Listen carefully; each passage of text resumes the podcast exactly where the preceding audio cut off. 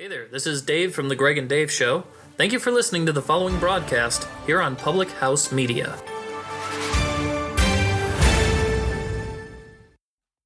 This is Emily, host of Beauties and Headcanons here on Public House Media. Thanks for listening to the following broadcast on Public House Media. Once you're done with this episode, I hope you'll come and check out my show, Beauties and Headcanons, where we talk about nerdy theories, games, T V shows, books, movies, you name it. We're here to talk nerdy to you. A new show comes out every Friday. Don't forget to subscribe on iTunes so you never miss an episode of Beauties and Headcanons. Thanks again for checking out the following broadcast on Public House Media.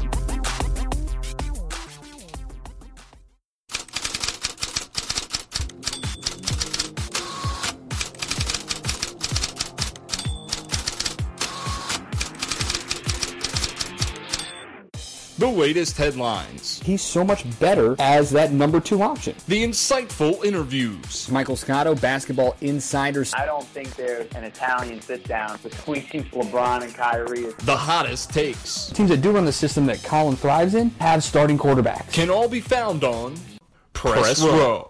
Here's your host. You can only envy being that good ever in your life. Christian Heimel.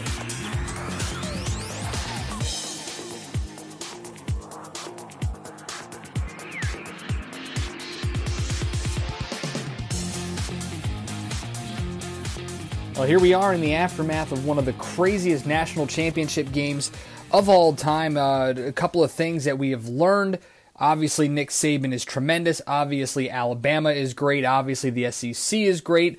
But can we do better in college football? Can we have an expansion that maybe makes things just a little bit better? It's the biggest thing that I think needs to be addressed after this college football season has officially come to a close, as we get closer to the draft now, which teams uh, will go after some of these star players, and is there a quarterback controversy in Tuscaloosa? Obviously, we know a certain thing surrounding Georgia, but did the committee get it right? Did this championship game prove it?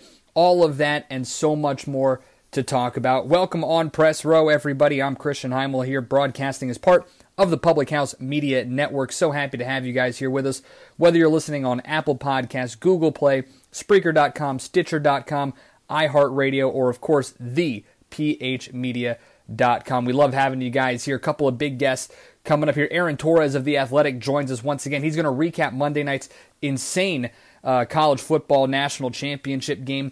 I'm going to give him my thoughts on expansion. We'll see what he says about it. And then also we'll switch a little bit and, and gear towards college basketball as we are in the midst of conference basketball play uh, for Division One, and you've got some really exciting games coming up here over the next couple of weeks, uh, and it'll be exciting to see just how big college basketball gets now in a season that, if you haven't been following, there is nothing that makes sense in this college basketball season right now. Number one has been toppled a couple of different times. We've seen so much uh, difference in terms of rankings over these last couple of weeks, and you've just seen some absolute craziness so far uh, on the court in college basketball. Villanova back up at number one, and then you got West Virginia, Virginia, Michigan State, Purdue, and Wichita right there in the A P Top twenty-five together. It's it's a lot of fun right now in college basketball. And then uh, Jake Brown of the Jake Brown Show, which you can find on radio dot com and Spotify and a number of other places, uh, formerly of C B S Sports. You can Uh, we'll talk to him about the N F L, the coaching vacancies, the crazy power struggle, quote-unquote, that is going on up in New England, if it all makes sense at all, and then preview the divisional round coming up here this weekend. As always, we're going to take your guys' questions. Uh, we always love your guys' support and want to hear from you on social media. Twitter and Instagram page is at Press Row P H M. You can also email the show, Press Row P H M at gmail dot com. Or if you would like, you can find us on Facebook, Press Row Podcast dash Public House Media. You guys, you listeners, tremendous support you've given us, making us one of the fastest growing podcasts in the country, and we certainly appreciate it and hope that we continue to do that for you guys and give you reason to support us. And if you want to hear anything else, you want to hear more N H L talk, more uh, college basketball talk, whatever it is, reach out, let us know. Uh, always love hearing from you guys. Constructive criticism is the only way for us to get better and for you guys to have a better product to listen to. So we certainly appreciate everything that you guys do. Want to start off this week in the N B A because some interesting things have happened over the last couple of days. You go back to uh, Monday night, and Monday was an interesting day in the N B A Uh, it kind of got lost a little bit because of the national championship game. But how about the Cavaliers getting absolutely stomped on on the road against Minnesota, losing one twenty-seven to ninety-nine in that game? Uh, the Cavs absolutely, I don't want to call it embarrassed, but they just did not play well. Minnesota shoots fifty-two percent. The Cavs turn it over fourteen times. They're out-rebounded sixty-three to forty. Now, listen, I know uh, Andrew Wiggins is great. I know Jimmy Butler has a chip on his shoulder after being traded from Chicago.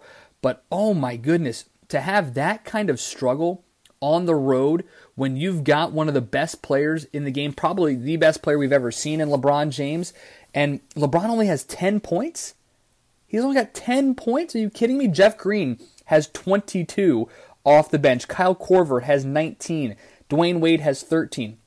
But it, it was just a bad game all around. LeBron did the best he could, but it, it was just a, a terrible game to watch. And it's got to be concerning for Cleveland here. And this is the weird part about basketball. Because, listen, especially in the Eastern Conference where you know that Cleveland is going to make the playoffs, you know that Uh, Boston is going to make the playoffs. Minnesota, as an upstart team, has a chance to make the playoffs, and who knows, probably will end up making the playoffs. But this is a squad that starts to have some struggles. When you look at their last couple of games, Cleveland struggling on the road. Look at some of these games for them. Their last uh, eight, nine games. Monday night, they lose to the Timberwolves on the road. They go down and have to escape Orlando, who was injury-riddled and just terrible, with a one thirty-one to one twenty-seven win. They lose at Boston, get trounced at Boston. I know it was only a fourteen-point loss, but that's a big one for them. Uh, lose at Utah, at Sacramento, at Golden State, at Milwaukee. You go all the way back. Their last road win, besides the Magic, was a one oh six to ninety-nine win against the Wizards. That was all the way back on December seventeenth. It's been almost a month since a legitimate road win. And this is nothing against Orlando, but for Cleveland, they should be winning some of these road games. They should be beating Sacramento. They should be beating Utah, closer to the Celtics, if not beating Boston. And there is no way they should lose by almost thirty to Minnesota. Tonight is going to be a big matchup for them. They're in Toronto.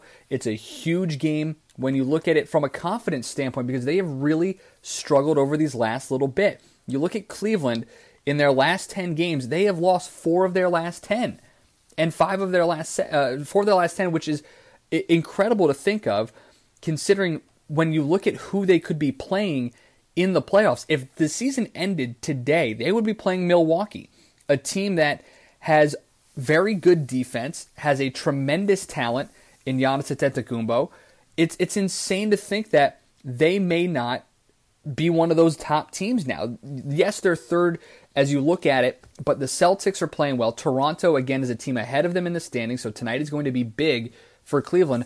But where I really look at some of the biggest keys, when I look at a top team, a top squad heading into the playoffs, my biggest thing is, can you win on the road? Can you win those games against tough opponents on the road? And right now, Cleveland's not even winning games against bad opponents on the road. So it's a little concerning if you're a Cavaliers fan.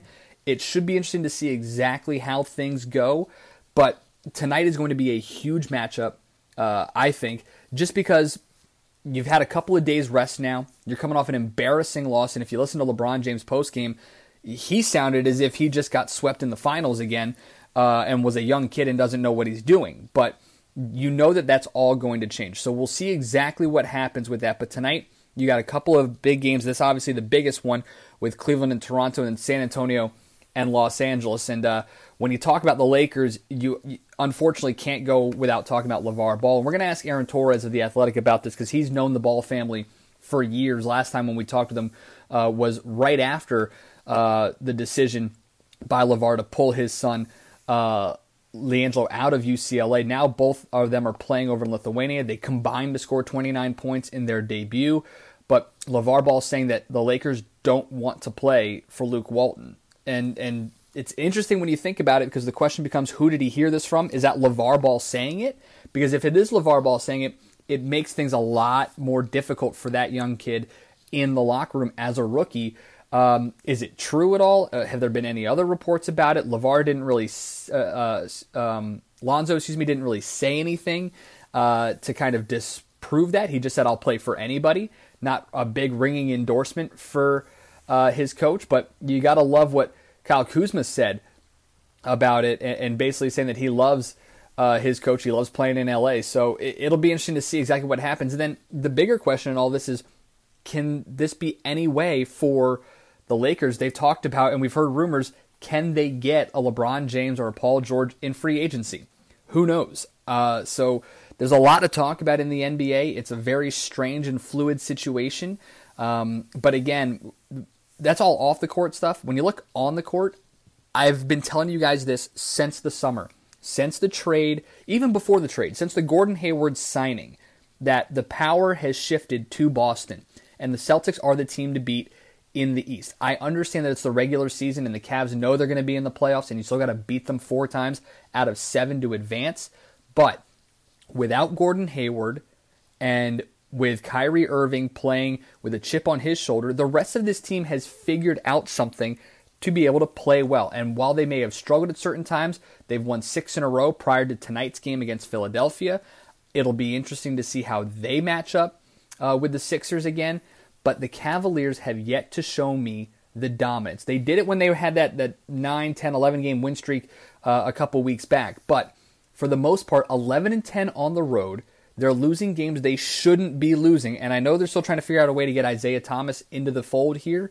But this is a Cavaliers team that I am not yet sold on as a legitimate Eastern Conference champion. As of right now, in my mind, the top three teams, whether the standings say it or not, the top three teams in my mind are Boston, Toronto, and Washington. Those three teams, I think, have the best chance to win the East. Now, whether it's beating Golden State, it's a different story, beating Houston, whoever it is, uh, San Antonio.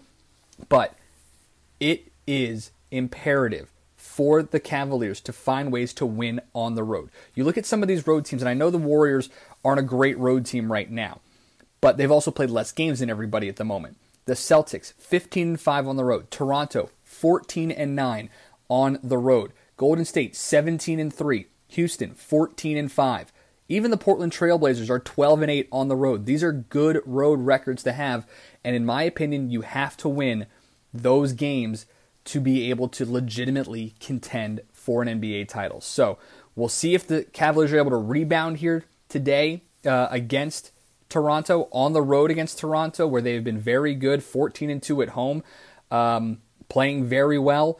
We'll see what happens. But I got to tell you, I am not sold on this Cleveland Cavaliers team. And like I've said before, it's because they don't play that great defense. They don't. When you look at Golden State, they find ways. Uh, Andre Iguodala, uh, Draymond Green, even Kevin Durant can play solid defense. You look at the Celtics, the best defensive team in the league right now, allowing less than ninety-eight points a game. The only other team allowing less than one hundred points a game is the Spurs, and Greg Popovich always finds a way to do it. So I don't understand the Cavaliers right now. I'm not sold on them. What I do know is that tonight is a huge test. If they come out and make a statement on the road with a big win against Toronto, a very good team, it might start to right the ship. But for now, I'm not sold on Cleveland as an Eastern Conference champion. And, and even a contender right now. Yes, will they be in the Eastern Conference Finals? Most likely. But depend, if they don't figure out in the regular season, I know people say the regular season doesn't really matter, especially in the Eastern Conference. Guess what? When it comes to seeding, it might. Because if Cleveland has to face Washington, or they have to, they don't have home field or home court advantage against Boston or Toronto, they may not make the Eastern Conference Finals, let alone the N B A Finals. Cleveland's got to figure it out, especially on the road. I'm not sold on them as a legitimate contender until they start doing that. We'll transition back to the college game recap. A tremendous college football national championship game. Is expansion on the horizon sooner than the contract is twenty twenty-five for this current format? Aaron Torres of The Athletic joins us to talk about it in just a little bit. Want to be part of the show? Go to Facebook and search Press Row Podcast dash Public House Media, or find us on Twitter and Instagram at Press Row P H M. You can also email the program, press row p h m at gmail dot com. This is Press Row with Christian Heimel, a Public House Media podcast.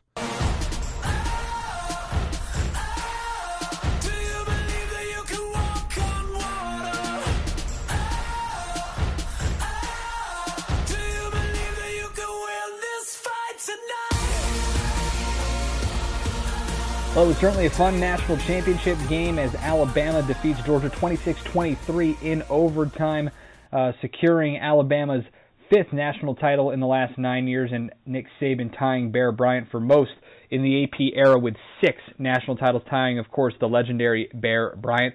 Aaron Torres of The Athletic, friend of the show, joins us back once again, and I guess, uh, Aaron, um, I'll leave you with the easy question. This win kind of recertifies Alabama's dominance over college football? Yeah, I don't even think it's debatable, Christian. Um, you know, and, and I think not only do they kind of maintain the spot, and I, I know where you're coming from. They were the four seed. There were some struggles uh, throughout the regular season. But, you know, when push came to shove, they beat two uh, incredible teams in the playoff in Clemson and Georgia.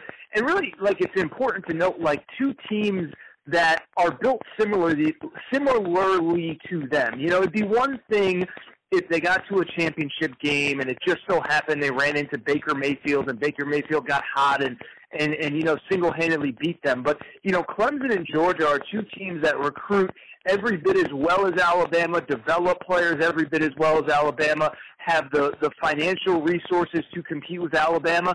And Alabama still topped them. And not only did they top them, Christian, but it comes down to they topped them in a, in a season where Alabama dealt with one devastating injury after another, uh, where they barely got into the playoff.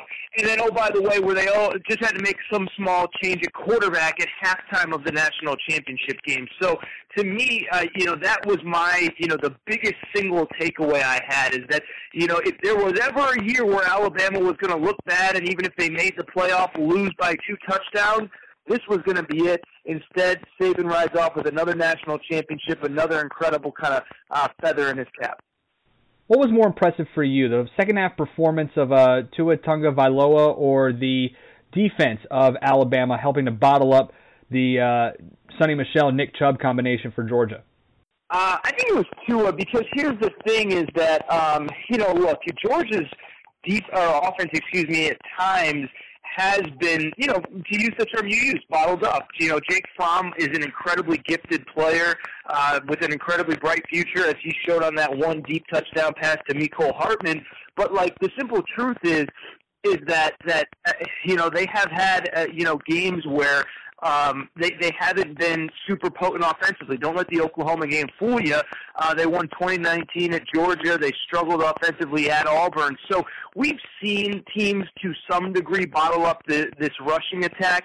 But for Tua Tagovailoa, like, not only, like, people, like, we need to remember, like, not only did he just get thrown into this game, but he had to make plays. And, and you know, look, if, if, if, you know, if he doesn't do what he did, you know, they would have, there would have been second guessing of Saban. There would have been second guessing of him. Uh, and now you look at him and his ability to do what he did on the biggest stage against a great defense, as I just mentioned. You know, I, I, I think it, it shows what his future is. And I think, by the way, Nick Saban now has a really difficult decision as far as what to do at the quarterback position. But I think it's the fact that not only did Tua Tagovailoa get inserted into the game, but he also made enough plays to win. That, to me, is the thing that stands out for sure. Speaking with Aaron Torres of The Athletic here on Press Row. And, and Aaron, I guess the insane part to me about all of this is that you had Alabama and Georgia meeting in the championship game, and this was supposed to be at least thought about in uh, August as a down year for the S E C. Well, I still think it was a down year. Um, you know, you can have great individual teams without having a great conference, and I think that was the case with, with the S E C this year. I mean, look, let's be honest. Uh, you know, for, for all the talk about the S E C, uh, you know, uh, maybe not as bad as we thought, Tennessee didn't make a bowl game. Arkansas didn't make a bowl game. Florida didn't make a bowl game. Um, you know, Auburn lost to Central Florida. I'm doing this all off the top of my head, so I'm trying to remember everything as it happened in real time. But, you know, the simple truth is, like, I, I still think the Big Ten was better top to bottom. I still think the A C C was probably better top to bottom. I don't think the top two were as good, but I think better top to bottom across the league. So I, I, I, I get the argument that maybe this shows shows us something. But look, man, Christian, you watch those games just like I did on Saturdays, man. Tennessee was, uh, you know, I, I think you, I, I think it's inarguable that I'm in my thirties now, and this was the worst Florida team of my lifetime. Uh, Tennessee was just so inexplicably badly coached. You know, I think they finished winless in the S E C, which has never happened before in school history. So, uh, you know, I, I don't think we should, uh, I don't, I, I think we need to give Alabama and Georgia all the credit in the world. I also think we have to be realistic about, you know, what the rest of the league look like. These two programs can be great with great talent uh, and still be playing against some pretty bad teams over the course of the season. What does this mean for Nick Saban's legacy? Does, does he now go down as, if he wasn't already, the greatest head coach in college football history? Yeah, I think so. I think that the kind of, I think he really kind of shut the door on the conversation. Now, look, I think there's there's there's three things to consider here. One, there are some people from a different era than probably you and I and most people listening that, um, you know, that will forever, nothing that Nick Saban does will top Bear Bryant. There, there is also the possibility that if for some reason, which I can't see, you know, Nick Saban struggles towards the end of his career, and considering that he's sixty-six years old, I, I, I think that, you know, he's going to get out before he has a kind of a precipitous fall. Um, but, you know, it could tarnish the legacy. And I think, you know, it's it's tarnished the legacy of, of, of a guy like Bobby Bowden, who Bobby Bowden, I think there was some crazy stat. It was like fifteen years in a row or twelve years in a row he finished in the top four nationally. But because of those last couple of years, I think people kind of, it, it tarnished his legacy a little bit. So there's always that possibility with Nick Saban. But in terms of, and I know I said three, but that was really two. So first of all, you know, that's some UConn math right there. I went to University of Connecticut. Um, but what I was going to say was, is that um, as far as being the greatest of all time, this is why I think he's the greatest. You know, we all talk about kind of scholarship reductions, and now everybody has eighty-five scholarships, and that's the big reason that everyone says, oh, he's the greatest ever, because Bear Bryant, you know, he could sign a one hundred, one hundred five, one hundred ten, one hundred twenty kids uh, and, and just put uh, stack players on top of each other the way that Nick Saban couldn't. But I'm going to give you a different reason, Christian, and, and that's this, is that I look at it from this perspective. We are at a place in college football right now where, because of these enormous T V contracts, really with the Power Five conferences, you know, everybody makes money in college football right now. I mean, it used to be fifteen, twenty, twenty-five years ago, even ten years ago, that, uh, you know, in, in Alabama, in Nebraska, in Oklahoma, a school like that, they were just competing on a different level financially than everybody else. Well, you know, Purdue now has facilities that could rival anyone in college football. Rutgers has practice facilities that can rival anyone in college football. So everybody has the money. Everybody has access to the same resources, the same diet and nutrition, um, you know, the same uh, money to pay assistant coaches. L S U just, just gave a, an assistant coach basically almost three million dollars a year. So everybody has the resources. It isn't like five or ten or fifteen or twenty years ago where there were seven or eight schools that just had more opportunity than everybody else. So to me, that is why Nick Saban, what he's doing is incredible. A lot like Bill Belichick, um, you know, in the N F L, it basically every rule that's been put into place over the last decade, not not rule, but every kind of thing that has happened in college football in the last decade, Uh, should have set things up to prevent a run like Nick Saban is on. Instead, he just continues to win, continues to take down teams, as I said earlier, like Clemson, Georgia, whatever, that have access to all of the same things, all the same resources that, that Nick Saban has at Alabama. I'm going to ask you this, and then I kind of want to move on and talk college basketball while I've got you here. Alabama, thirteen and one. They win the college national uh, playoff uh, championship. U C F goes thirteen and oh with a win over Auburn in their bowl game. They claim a share of the national title, much like it used to happen uh, prior to the B C S days. Is there any way you could see, before the current playoff format contract expires in twenty twenty-five, that we get a playoff expansion to eight, to twelve, whatever the number is? You know, I, I'll say this. Right now, this second, I don't see it in the immediate future um, because I don't really think that there's a great push from coaches, from administrators.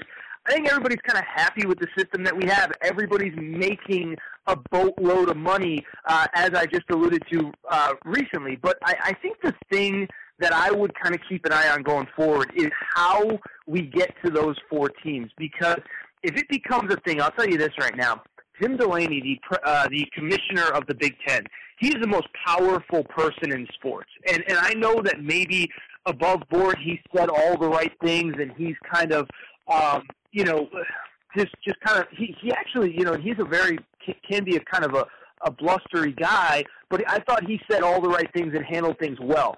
If we get to a scenario where all of a sudden we go, you know, to, you know, next year somehow the Big Ten gets left out of the playoff, or the Big twelve continues to produce a team worthy of the playoff, or the Pac twelve, which has now missed the playoffs in two or four years.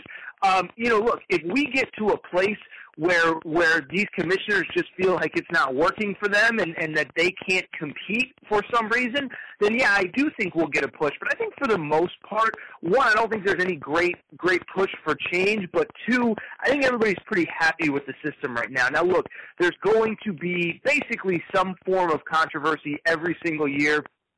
We had it in year one with Baylor and T C U. We had it last year with Penn State versus Ohio State. We had it this year with Alabama versus Ohio State versus Central Florida.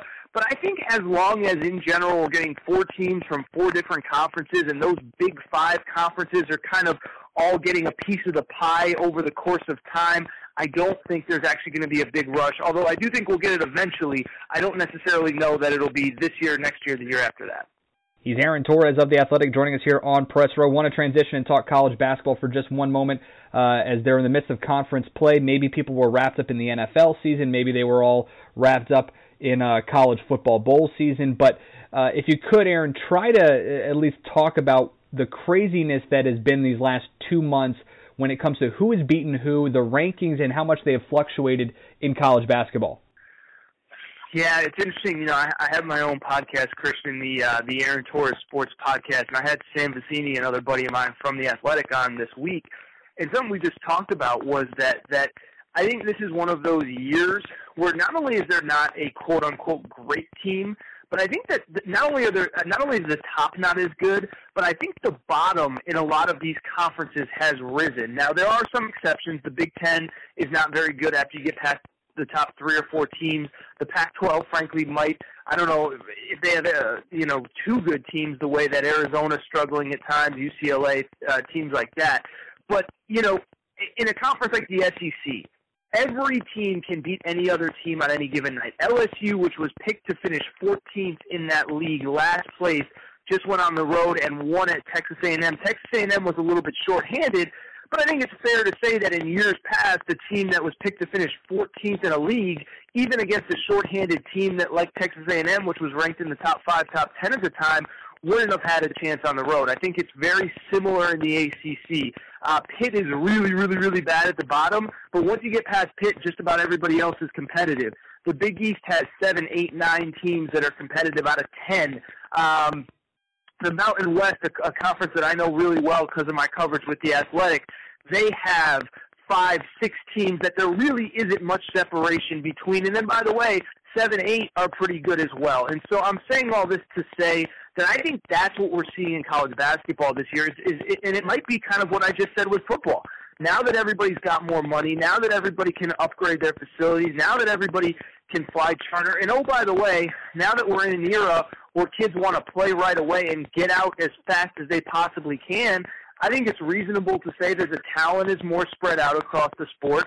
Um, you know, the, the, the younger teams can't just get by strictly on talent like a Kentucky or a Duke, and you're seeing the veteran teams kind of step up. But like I said, I think that's what it is more than anything else. It's just the idea that, that the bottom has come up in a lot of these leagues, and it's just a lot tougher on any given night to get a win. Not look at look at Duke at one and two in A C C play as we record, and there's plenty of other examples just like that. He's Aaron Torres of The Athletic. Aaron, always appreciate the time, buddy. Thanks a lot. Thank you. I appreciate the time, Christian. All right, there he goes, Aaron Torres. And listen, I mentioned this to you guys last week. The S E C is a tremendous conference to watch in college basketball. L S U beating Texas Tech was great. I love Tennessee right now. Arkansas has been tremendous. Alabama has gotten better.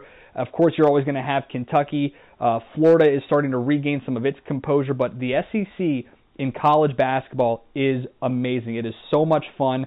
Uh, you got to absolutely love it. And listen, from a playoff expansion standpoint, this is my thought. My thought is I hate the bowl games because if you look at some of these bowl games, they're meaningless. Nobody goes. They may generate some revenue, but not as much as you could. And we all know that college football is a money-making machine.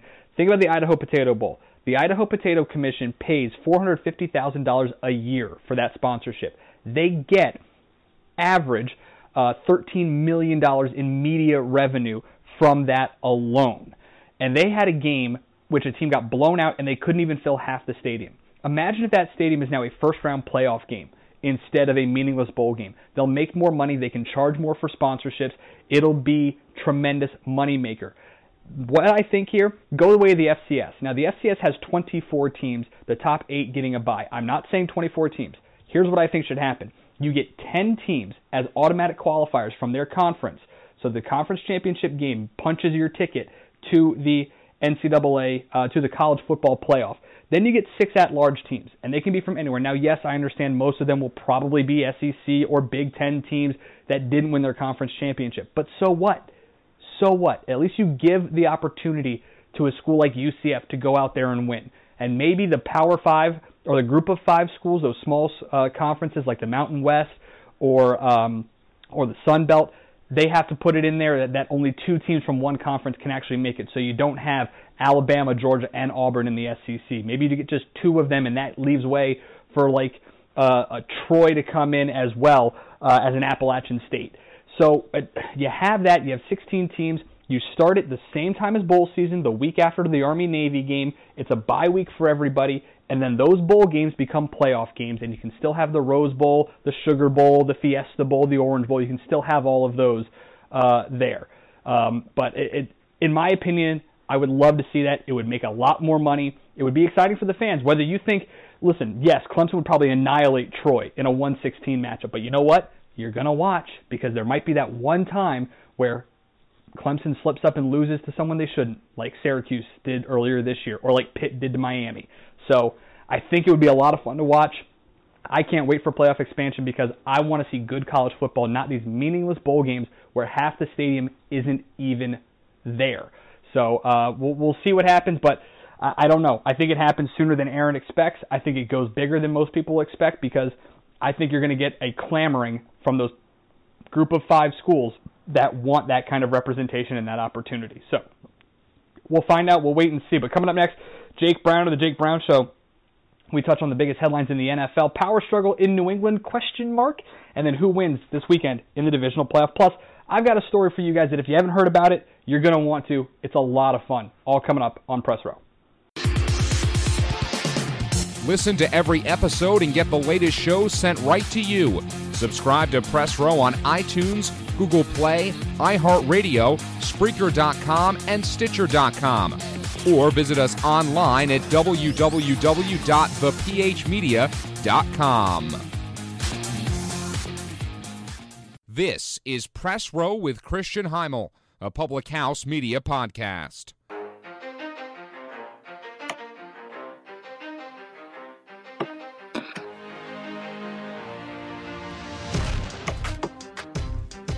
Back here on Press Row, part of the Public House Media Network. Christian Heimel here with you as we get set for the divisional round of the N F L playoffs.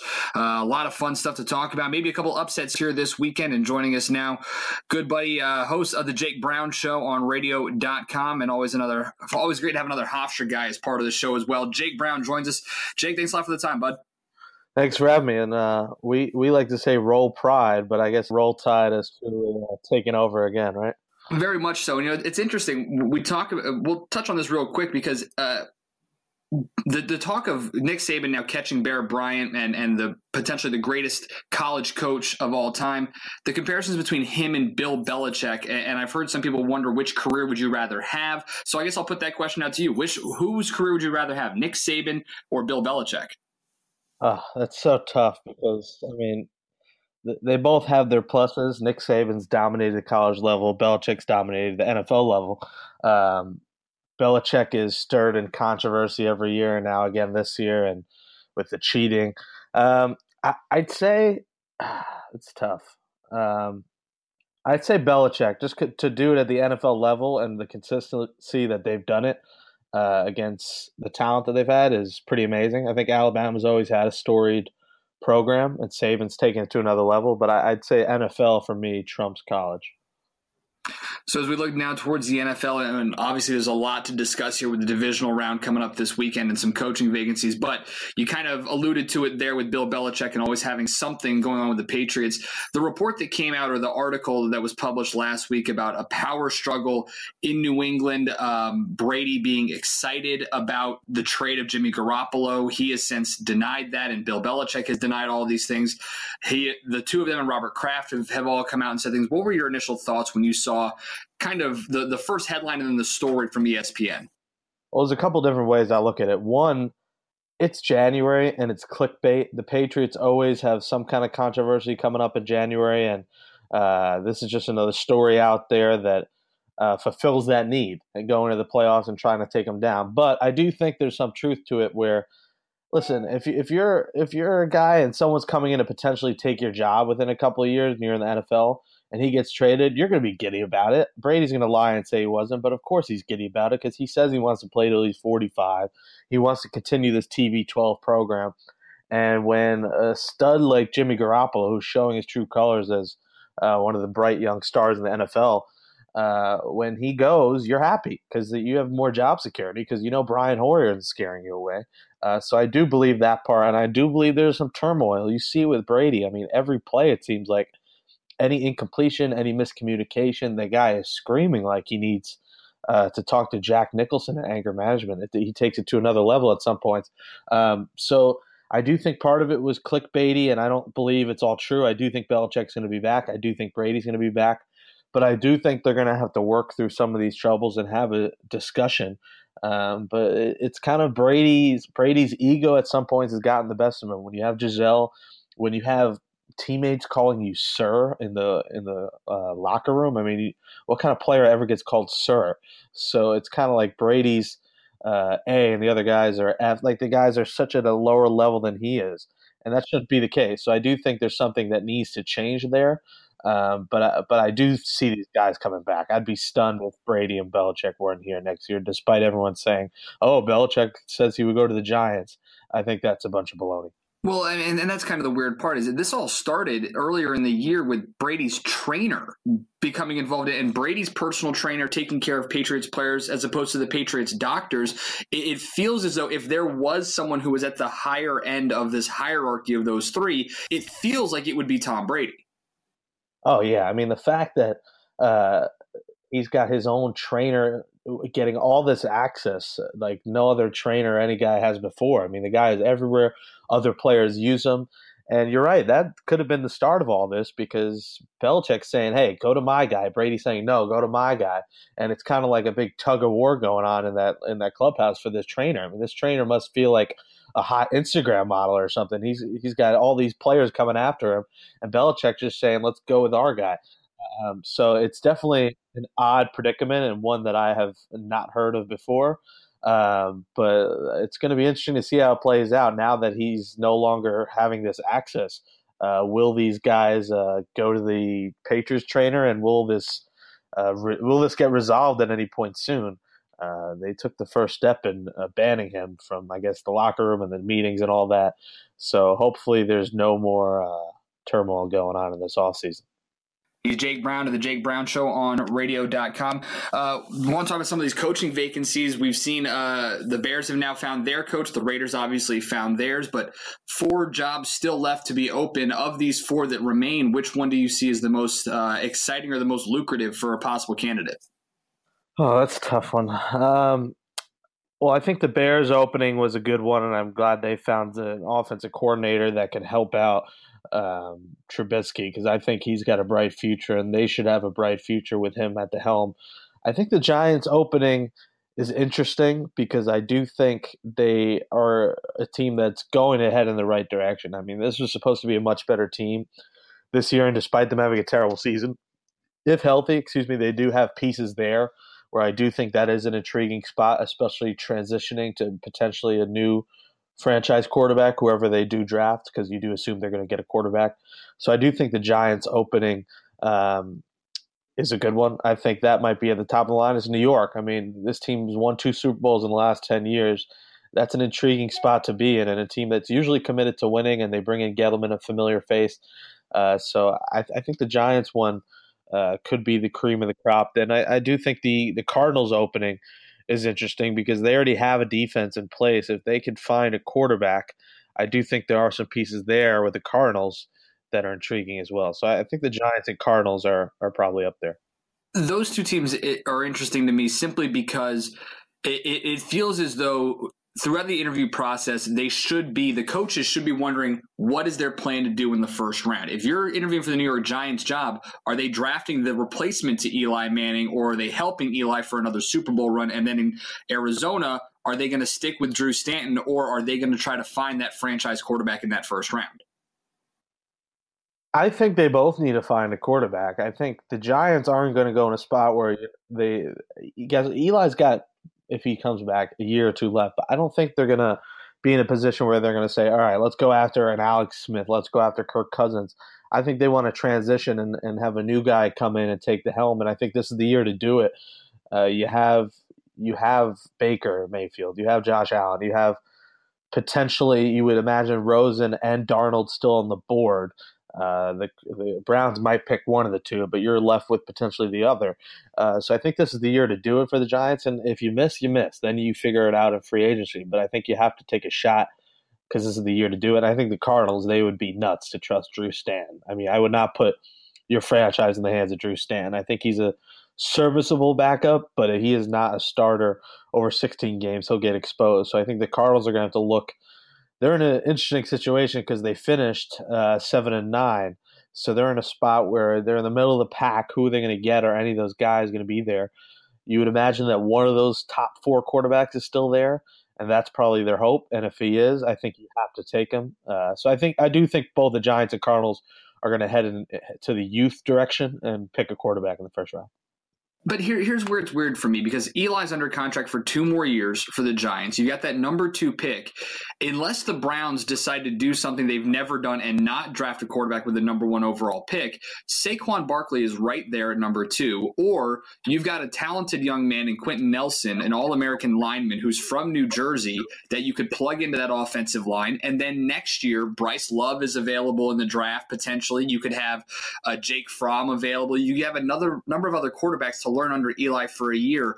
I, as a Giants fan growing up, Jake, I don't. I may be the only person who doesn't think the Giants are taking a quarterback this year. I, don't, I would just be shocked because they haven't done it in so long, and, and with all the turmoil that's happened this year, there's no guarantee that Eli's going to even want to stay here. I think you have to do it, and you can't risk doing it next year. I, I'll admit, I love Barkley. I think the guy is just explosive, and I think you got to take a look if he's there. Um, but maybe, who knows, maybe they trade back and they get a couple first-rounders, and they get maybe Barkley, and they get a quarterback.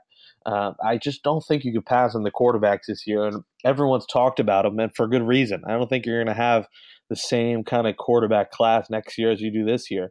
And who even knows with Jake Fromm? I mean, he's so young that he may stick around a couple more years. So I don't know, man. I think this is the year to do it. I don't think it's the year to start them. I still think Eli, maybe you give him a year or two, but I think he's got to, at some point, pass the baton to a young quarterback. He's Jake Brown of the Jake Brown Show on radio dot com, joining us here on Press Row. Let's get to the actual games coming up this weekend. N F L divisional round. Uh, more surprising uh, of the first round matchups, I guess, that you that you saw was uh, how bad, I guess, the Bills and Jacksonville Jaguars were, or the fact that Atlanta was able to go to L A and really kind of take it to the Rams.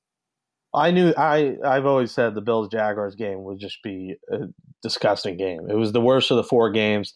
It was going to be a defensive uh, showdown. It sucks for, I mean, I'm rooting for the Bills because, I mean, Bills Mafia, how do you not love them?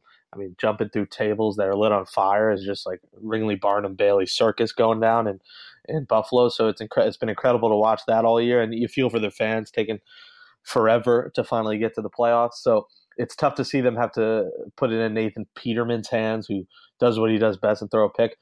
But I don't think the Fal- – I guess of the two, I'd say the Falcons was more surprising just because of how much ease they had doing it. I thought the Rams' biggest problem was losing Greg Zuerlein, and they needed a kick in the big spot. They weren't going to get it from Ficken, but that wasn't their issue. Their offense just couldn't get it done against a mediocre Falcons defense at home, uh, which was pretty alarming. But it's, the, it's, a, it's a new thing for the Rams. It's, they're new to this. I mean, the new head coach, young head coach, young quarterback, young team. Uh, in a big spot. Atlanta's been there before. So neither of them were surprising. Of the two, the fact that the Falcons won by thirteen uh, was more surprising. But, man, the Falcons are a team you got to watch out for because they're this is a revenge tour for them. So it would not stun me if they made a run to the Super Bowl. We started off this conversation talking about the national championship game in two S E C schools. Uh, the South of N F L is doing pretty well. Four teams from uh, combined, two from the A F C and two from the N F C South divisions are there. Tennessee and Jacksonville, obviously, and then, of course, the Saints and the Falcons. This Saints squad, I think, uh, is really interesting to watch simply because all year we talked about their running game, and then last week it was Drew Brees in typical Saints fashion throwing the ball all over the place. That's what makes them so scary is uh, they have a one two punch that they haven't had, uh, it seems like, in forever in Ingram and Kamara, and they both do different things. If you need the ground and pound, you go to Ingram. If you need some uh, versatility and a receiver out of the backfield, you go to Kamara, who, by the way, could run it back on special teams at any at a moment's notice as well. So I think the Saints are so well-rounded that if their defense could just hold up, you put it in Brees' hands, you put it in Ingram's hands, Uh, Thomas, Kamara, they have so many guys on offense that when if Brees struggles, the run game picks him up. The run game struggles, Brees picks him up. Uh, that it's it's going to come down to their defense. I think they're in a in a tough matchup here, um, having to play the uh, the Vikings. Excuse me, that uh, in Minnesota, a team that's fighting for Super Bowl home field, which has never been done. That they kind of got a tough matchup here. They'd much rather have faced the Eagles and Nick Foles, I'm sure, in Philly. But we'll see. They'll play in Minnesota, uh, and they got a shot because it's Case Keenum versus Drew Brees. When you look at just quarterback matchup, uh, you favor Brees. So I, I like the Saints team. They're fun to watch. And how about after such a bad start and how they had literally no identity, they have developed uh, quite an intriguing identity now. How interesting is it that you're going to have the top two teams in the N F C essentially with backup quarterbacks now because of injury? Obviously, Case has been playing a lot more this year, but how much more confident would you be in Case Keenum at the helm for the Vikings as opposed to Nick Foles for the Eagles? Well, I think I'm more confident in Keenum also because of his defense, um, and he's got targets. He's got big, his running game has been great. Latavius Murray, Murray has finally lived up to the contract they signed him in the offseason, and, and Jerick McKinnon is a good guy to have as a receiver as well. So I, I'd say I'm more confident in Keenum just because of you look at what's happened this year, and Foles has filled in and has just looked miserable.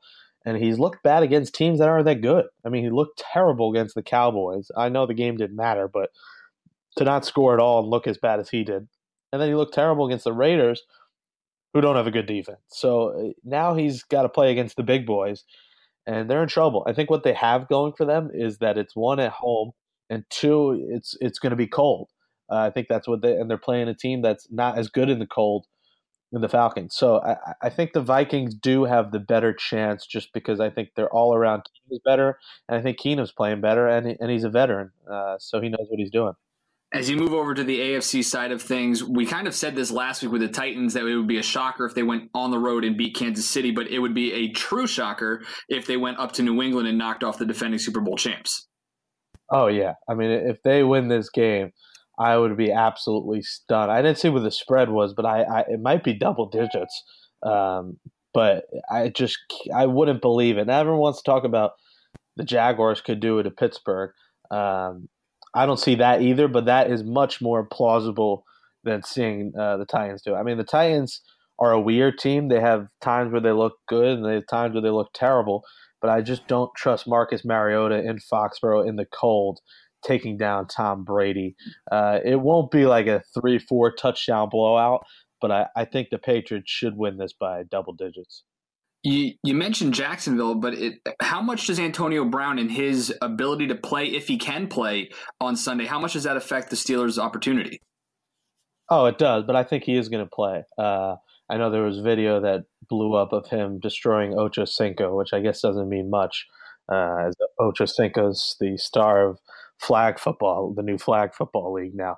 Um, but I think he's going to play, and I think he's going to be fine. I think he's gotten en- enough rest now where, sure, he's not going to be one hundred percent, but I think Antonio Brown at eighty percent is still better than most receivers, and most guys are going to cover him on any other side. Uh, he's got a tough matchup, though. You're going up against two Pro Bowl Jacksonville corners. It's going to be interesting. And I had an argument with a friend on Twitter, and he, he's like, oh, didn't you see what, they, what happened the first time, thirty to nine? I said they're different teams, and he said, oh, it's different teams. That the, the Steelers had the same roster.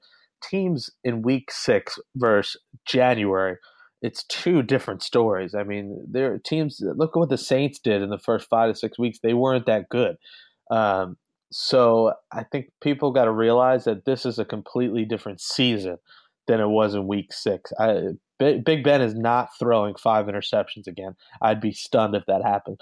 So the Jaguars have a shot, but I mean, I do not trust Blake Bortles in January in Pittsburgh. Uh, but I give them credit. I mean, they've come this far. I was never on the Jaguars train, really, uh, but their defense finds ways to get defensive touchdowns and to force turnovers and put their offense in good spots. But I, I don't see them beating Big Big Ben again, and I think Antonio Brown is going to have a one hundred plus yard day. Yeah, I, I don't know how much anybody really trusts Blake Bortles. I think it's more about that defense, obviously, with Jacksonville. But Ben, we don't – I think a lot of people underestimate how mobile Ben Roethlisberger is. That being said, he's not Tyrod Taylor. So if Calais Campbell's able to get through there, it could be a long day there in Pittsburgh. Yeah, I, I think Big Ben's going to be fine, though. And I know Campbell's just been remarkable this season. And this defense, they score in strange ways. I mean, they get – fumble recoveries for touchdowns. They get tipped uh, tipped balls off a receiver's hands for touchdowns. Uh, but I just think Ben has so much more chemistry with these guys, and especially Juju Schuster, that he did not have earlier. Uh, and and with Martavis and with Rodgers and with all these guys now that he didn't have in week six. Uh, and I think he's more confident in himself now than he was then, because remember there were talks that maybe he's done and maybe he's retired then, that you haven't heard since that. that time. So this is a brand new Steelers team, and I hope it's good, because I don't think the other game is going to be good, that good. Uh, so I hope it's entertaining. Uh, but but I, I do think the Steelers are going to get this done, because it's it's the inevitable. Patriots, Steelers, that's all. The only thing that was going to stop that was maybe the Chiefs, and the Chiefs are out now. So it's it's set up perfectly for the rematch uh, this time in Foxborough. So you've got Patriots, Steelers in Foxborough next week for the A F C title. Who hosts the N F C Championship game, and who do they face? I do think the uh, the oh man, this is tough. Vikings Saints is that's that's the game of the week, man. That's that's going to be an incre- that is such a tough pick, even in Minnesota.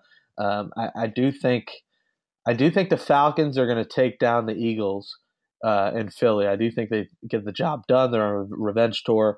Uh, and this is a favorable matchup for them. They they kind of got, uh, I wouldn't say two favor. I guess I say two favorable matchups. They got a young Rams team that they can take down.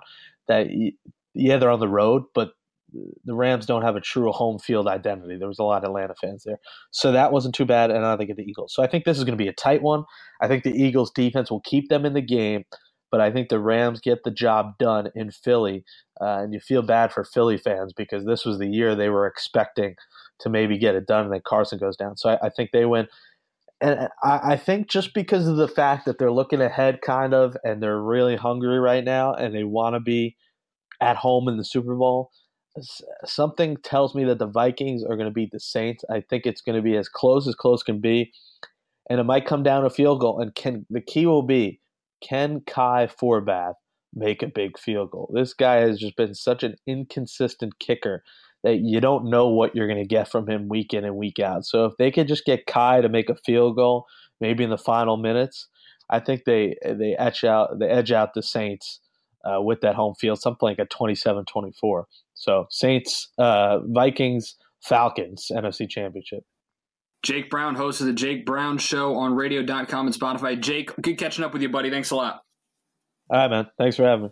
That's Jake Brown of uh, the Jake Brown Show on radio dot com. You can find him, Jake Brown Radio, or uh, Jake Brown Show on Twitter as well. Listen, I mean, it's going to be a fun weekend of football. I, I kind of agree. I want to pick a lot of upsets here this weekend. I really do.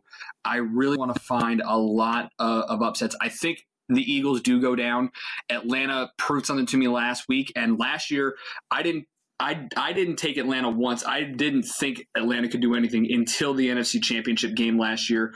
Um, I'm done uh, uh, doing that, so I'm on Atlanta. I think the Falcons win. I do think the Vikings win. I don't know why, but there's just something about the way that Case Keenum has been managing games this year uh, that is is just interesting. So I think it's Atlanta in Minnesota next week, and then uh, there's there really is no question. I, Do the Jags stand a chance? Yes, but is it realistic? Probably not.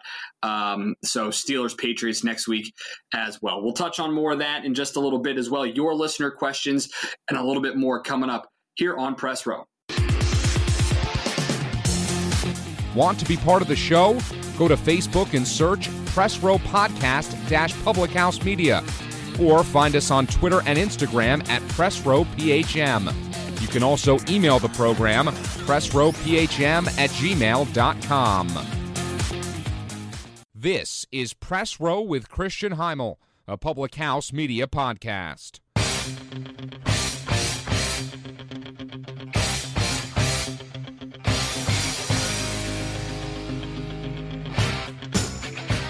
Closing up shop here on Press Row. Thanks so much for joining us once again. And whether you're listening on iTunes, Google Play, Spreaker dot com, Stitcher dot com, iHeartRadio, or our website, the p h media dot com, we certainly appreciate your guys' support. Don't forget to subscribe, rate, review, share us with your friends and family. Continue to make us one of the fastest growing sports podcasts in the country. We certainly love your guys' supports all the time. Time to answer some of your uh, listener questions. As always, we take them throughout the week on Instagram, Twitter, Facebook, social media, all that good stuff. You can find us on Twitter and Instagram at Press Row P H M. Uh, you can find us on Facebook, Press Row Podcast dash Public House Media, or you can always email the show, Press Row P H M at gmail dot com. If you guys want to find me on Twitter at Chris Heimel, please do so. Always appreciate talking with you guys, no matter what it is, uh, on social media. Love engaging with all of you throughout. So let's get to a couple of questions here. Uh, we'll go back to the national championship game. Mike in Kansas wants to know who blew it more, Jake Fromm, Kirby Smart. Uh, listen, I don't think it was that much uh, anybody choking or anybody blowing it. Um, I, I know... Uh, it, it was tough for a lot of different people to accept uh, some certain things that went on with the game. But here's what I honestly think. This is my honest-to-goodness opinion about the game and how it transpired. Nick Saban, the genius that he is, saw at halftime with his team down thirteen to nothing, and the fact that his quarterback, Jalen Hurts, had thrown the ball eight times for twenty-one yards, realized that the only way he was going to beat Georgia was if they threw the football. They would have to find a way to do that, find a way to be a tremendous throwing team, and so he went and put up a brand new freshman quarterback, giving him the opportunity, uh, and, and Tua Tagovailoa, uh, Vailoa, excuse me, Tagovailoa comes in second half, fourteen of twenty-four, one hundred sixty-six yards, and three touchdowns. And I think the reason Saban did this, because he knew that his defense could stop the running attack. And, and that was the one thing that I wasn't sure of. I did not think that with Anthony Jennings out of the game uh, and missing it because of injury, that Alabama would be able to stop the combination of Sonny Michel and Nick Chubb. I was dead wrong in that, because Georgia combined for one hundred thirty-three rushing yards. Chubb and Michel, uh, one hundred twenty-three of those. Meanwhile, Alabama goes out and rushes with a number of different guys for close to two hundred yards. When you look at Georgia's defense, and this was a big issue against Oklahoma and why I thought Oklahoma had the edge over the Bulldogs, that secondary is not that great. You looked at the at the uh, Rose Bowl game, and Baker Mayfield, two hundred eighty-seven passing yards. Now, I understand that that's not as much as he could have had, but two hundred eighty-seven passing yards on thirty-five attempts, twenty-three of thirty-five.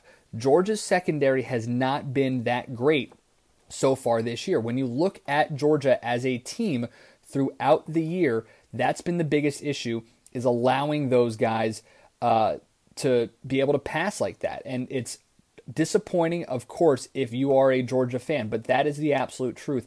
that they allowed way too many uh, guys to throw well like that.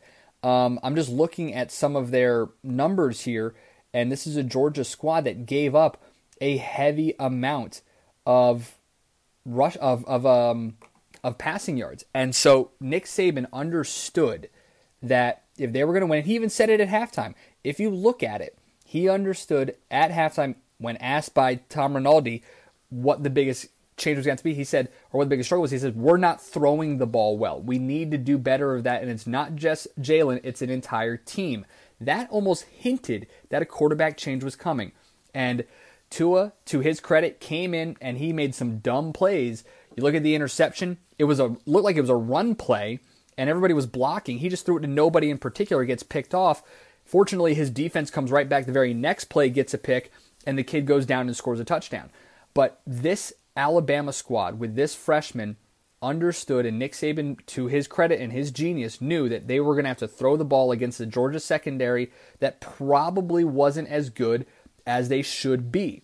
That being said, you can't blame, uh, you can't put the blame on Jake Fromm. The freshman, I thought, played well. Yes, two interceptions, but true freshman, nineteen years old, at some point playing against that defense, that's a N F L defense that he's playing against in Alabama. And they legitimized their choice of being put in as the number four team in the college football playoff. Um, but when the running game got stopped, and I thought that Georgia and that Jake kind of had uh, his season, I don't want to say his season, he was like helped along by the running attack, because he was. Because you look at what they did, and running-wise, this is a team that ran for as many, if not more, passing yards than they passed for this year. You look at Jake Fromm, threw for twenty-six hundred yards combined. Nick Chubb and Sonny Michel rushed for twenty-six hundred yards uh, this year.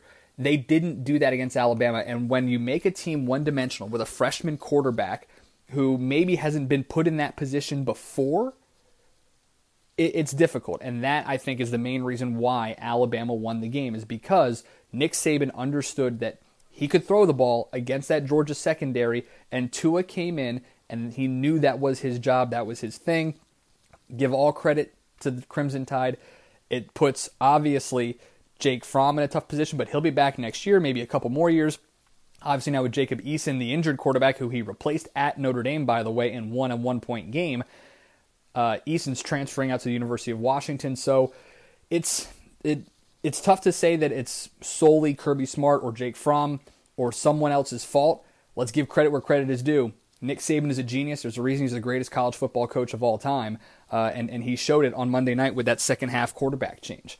Uh, Colin in Texas wants to know any big changes or big trades coming um, in col- uh, excuse me, in Major League Baseball before we hit spring training. Listen, you're about, what, uh, five weeks? Yeah, a little bit, just about a month or so away from pitchers and catchers reporting. Some of the biggest, you're going to see big names move. You are, because there are too many free agents out there that have yet to sign. Obviously, the big ones are J D Martinez and Eric Hosmer. Hosmer apparently has a couple of different offers out there. He wants a big contract, wants a seven-year deal. He's been offered that by the Royals to go back to Kansas City. I think he's hoping to maybe go elsewhere with a chance to win sooner. Um, San Diego has offered him up a couple of spots, uh, but we'll see exactly what happens. But it's a it's a seven-year deal, close to nine figure, close to one hundred fifty million dollars that he's been offered by the Kansas City Royals to go back. So we'll see what happens there. J D Martinez is another one uh, that we're waiting to see what happens. Obviously, the Red Sox look to be one of the front runners there. At least everybody thinks that. They do need another bat. We'll see if they actually go for it. Uh, Yu Darvish is still out there as a free agent. He's been meeting with a couple of different teams. Uh, but as you look at the free agent list that are guys that are still available, I don't think you're going to see any trades. Uh, I think we're done with that, because looking at who is available um, from a free agent standpoint, there are a lot of guys there. Matt Albers still has to work out some of his arbitration uh, potentially here. Jake Arrieta is still out there. John Axford is still there. Um, Matt Belisle, Joaquin Benoit, those are great relievers that are still available out there. Um, even guys like Clay Buckholz, or excuse me, uh, Craig Breslow and Jay Bruce, those are other guys who are still there um, trying to figure out who's going to be signed where. Um, Yu Darvish, as I mentioned, uh, and a number of others. R A. Dickey, Lucas Duda. Uh, could he? Where is he going to end up? There are a number of names, too many names on the free agent market um, that I don't think you're going to see any big trades. There are a lot of guys out there. Matt Holliday is still there. Um, and you've got a number of other guys, Howie Kendrick. I'm just going down the list here. There are so many, even Jonathan Lucroy, catcher, still there um, with an opportunity to sign wherever he wants to. Uh, so you're not going to see any trades. I do anticipate you're going to see a couple of big free agent signings. The biggest ones are going to be Hosmer, J D Martinez, Jonathan Lucroy, maybe Mike Moustakas, um, and then obviously Yu Darvish, Jake Arrieta, um, Bud Norris maybe, uh, and a couple of others. Jake Peavy is out there. Uh, there are a, a good chunk of free agents available, starting pitching, relief pitching, Uh, K-Rod, Francisco Rodriguez, even though who knows if he's going to be at anywhere. Addison Reed is still out there. Um, a number of relievers still available. A number of starting pitchers still available. Great position players as well. So I would expect to see some big-name free agents before we get to spring training, because you don't want to wait too long. These players are eventually going to get to the point where if they're not getting their reps in, they're not seeing live pitching, they're not going to be good enough to warrant the money that they sign. And then team could easily trade them, cut them, whatever it is. So you're not going to see many guys wait too much longer uh, to, to sign, and you are going to see that. I think by the end of this month, we're going to have a couple of big signings here in Major League Baseball. I do think Arrieta, Darvish, Martinez, and um, uh, Eric Hosmer are the ones that you'll see go first. So Uh, who knows? Just keep an eye out. That's one of the fun parts about Major League Baseball, is that even in the dead of winter, we can still talk about it because there's only a couple of months between the World Series ending and spring training beginning in just a couple of weeks. Uh, as always, we appreciate your guys' questions. Love your feedback as well. Don't forget to check us out on Twitter and Instagram at Press Row P H M. Find us on Facebook, Press Row Podcast Public House Media. And of course, you can always email the show, uh, Press Row P H M at gmail dot com. Before we leave today, I want to leave, uh, talk to you guys about one thing that I saw that I think is just absolutely great. I don't know if you've seen this story, but you need to check it out. Jason Sobel uh, on E S P N. Uh, Bellevue University is in Nebraska. And next season, when they start their golf season, they're going to have a sixty-one-year-old on the team. Uh, this is a tremendous story. Don Byers, sixty-one years old, pretty good golfer. Um, he was playing a couple of weeks ago uh, with the coach, apparently, Rob Brown, coach of the Bellevue University golf team. And, and this guy, Byers, used to play on the web dot com tour. Um, or excuse me, no, no, excuse me. He, they were playing at a, uh, a web dot com tour venue, a former uh, course that web dot com tour would go to. And they were joking on the course. Uh, the coach of Bellevue said, "Man, I wish you had some eligibility left." A couple holes later, Byers jokes and says, "You know, I do still have some eligibility." And then as it continued down, uh, it was a pretty... He started recruiting the guy. Apparently, Byers played baseball at Nebraska Omaha, blew out his arm before he ever played, lost his free ride, and then left college and went into the workforce. So he never actually used his eligibility. And here's the interesting part. So in the N C double A rules, you have five years to complete four years of eligibility, which is why they have that medical redshirt year or that transfer year, um, whatever it is. But you don't lose that eligibility until you start it. If you start playing at a specific time, then your eligibility clock begins and you have five years from the time you start. Because Byers never actually played baseball for the University of Nebraska-Omaha, he still has four years of eligibility according to collegiate athletics. So he's going to play on an N A I A school uh, that was formed just seven years ago, uh, and they're one of the number one. They're the number one ranked team in the country. Uh, I think that's great. I think it's awesome. Um, sixty-one years old. He's going to play golf in college, which is great. Um, I'm hoping that he's. Uh, let's see. I'm I'm I'm trying to find where in the story it said he was going to major in. Uh, let's see. Um, he is. He obviously has to be a student athlete. Uh, he's just going to pick up, he, he's literally just going to fill his, his courses with random electives like English, communications, and history just so that he can play college golf. I think it's great. I think it's fun. It's a cute little story, sixty-one-year-old guy who's going to go and play college college golf at the N A I A level. So I think it'd be amazing if he wins the national championship too. But Jason Sobel on E S P N dot com has it. You need to read it. Go check it out. We'll post it. You know what? We'll post it on our social media accounts. Again, find us. Uh, Twitter uh, at Press Row P H M. You can check us out on uh, Instagram as well at Press Row P H M, and then of course Facebook, Press Row Podcast dash Public House Media. Uh, been a lot of fun this week. Want to thank Aaron Torres of The Athletic for talking college hoops, college football with us as well, and then Jake Brown of The Jake Brown Show on radio dot com and Spotify for talking to the N F L with us as well. I want to thank you guys for being a part of the show, whether you're listening on Apple Podcasts, Google Play, iHeartRadio, Stitcher dot com, Spreaker dot com, or as always, our website, the p h media dot com. Uh, really appreciate your guys' support. Subscribe, rate, review, and until next week, I'm Christian Heimel. I'll see you on Press Row.